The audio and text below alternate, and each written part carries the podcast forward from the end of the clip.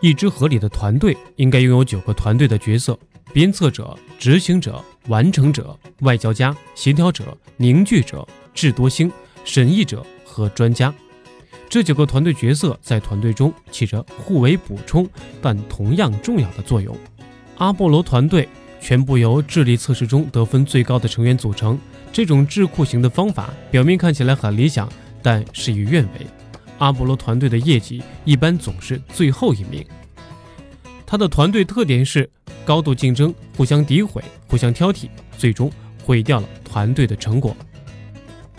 执行者一方面说到做到。充分意识到自己对外界的责任，另一方面，他们对自我有清晰的认识，这赋予了他们一定的自控力。所以，成功的团队都有执行者这个角色，但纯粹由执行者组成的团队却注定是失败的，因为众多的执行者组成的团队有组织、很努力，但缺乏真正的创意和灵活性。智多星团队中最具创造力潜力的核心成员称为智多星。也总被看成性格古怪、特立独行的家伙。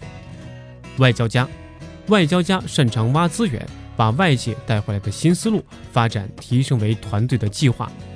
协调者，协调者总能总揽全局，明确团队的目标，不接受任何其他领域的要求限制，可以自由发挥自己的特长，可以最好的发挥自己广阔的视野和所储备的价值，在完成自己角色时，不会和其他领导者发生冲突。任何要职都能展现协调者的行为模式。鞭策者喜欢挑战，喜欢争辩，并且动不动就持不同意见，不愿意被人和事左右自己的行为，而且根据自己的意愿来驱动团队的方向。鞭策者属于坚定又容易焦虑的外向型人格，而面临问题复杂性方面，一方面解决问题本身的复杂。二是人际关系的复杂，整个组织惰性和内耗严重，造成工作的停滞。鞭策者会大显身手，由鞭策者领导的团队有很好的行动力。审议者，智多星外交家提出建议，需要一个逻辑缜密、客观公正的角色去评价。我们称这个角色为审议者。审议者是天生的优秀裁判，往往身居战略性的岗位，严肃认真，小心谨慎。从不会被热情冲昏头脑，做决定比较慢，凡事喜欢周全思考。最有价值的是，他们会综合考虑各种因素，做出最敏锐的判断。凝聚者处理棘手的人事局面，特别需要圆滑的技巧，这正是凝聚者的强项。凝聚者信任他人，性格敏感，有能力与难以相处的人打交道，对人人与人之间的合作与沟通有强烈的兴趣，能够把团队的目标置于个人利益之上。给团队精神面貌带来积极的影响，很多同仁愿意在他的手下工作。完成者，项目运作的后期需要收尾和质量控制，这部分可由完成者来敲定。完成者是完美主义的把关人。如果说执行者能够有效地完成大量的工作，完成者能够检测其中的纰漏，其动力来自于内心确保不出错的渴望。自相矛盾的是。他们可能觉得完成一件事情是很困难的事情，因为工作几乎永远不可能完美。因此，他们完成工作的方式不是把工作彻头彻尾的看一遍，迅速解决，而是对工作加以润色修饰。决定团队成败的因素：士气。失败或者运气不佳会导致士气低落，但士气的低落未必会导致失败和运气不佳。智力。任何团队都需要至少有一个聪明人，不管他擅长分析还是擅长创意，否则这个团队一定会碰壁。公司管理团队的整个智力得分如果偏低或者平庸，团队最终取得成功的可能性将大打折扣。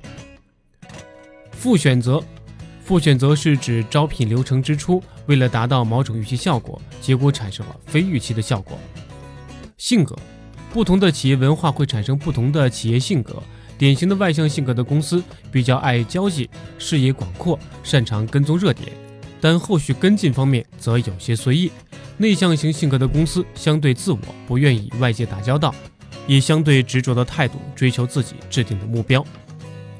理想团队的规模十到十一人团队，这个规模的会议发言机会均等，按序发言，这样安排听起来容易落实，但每个人大部分时间仍处于被动状态。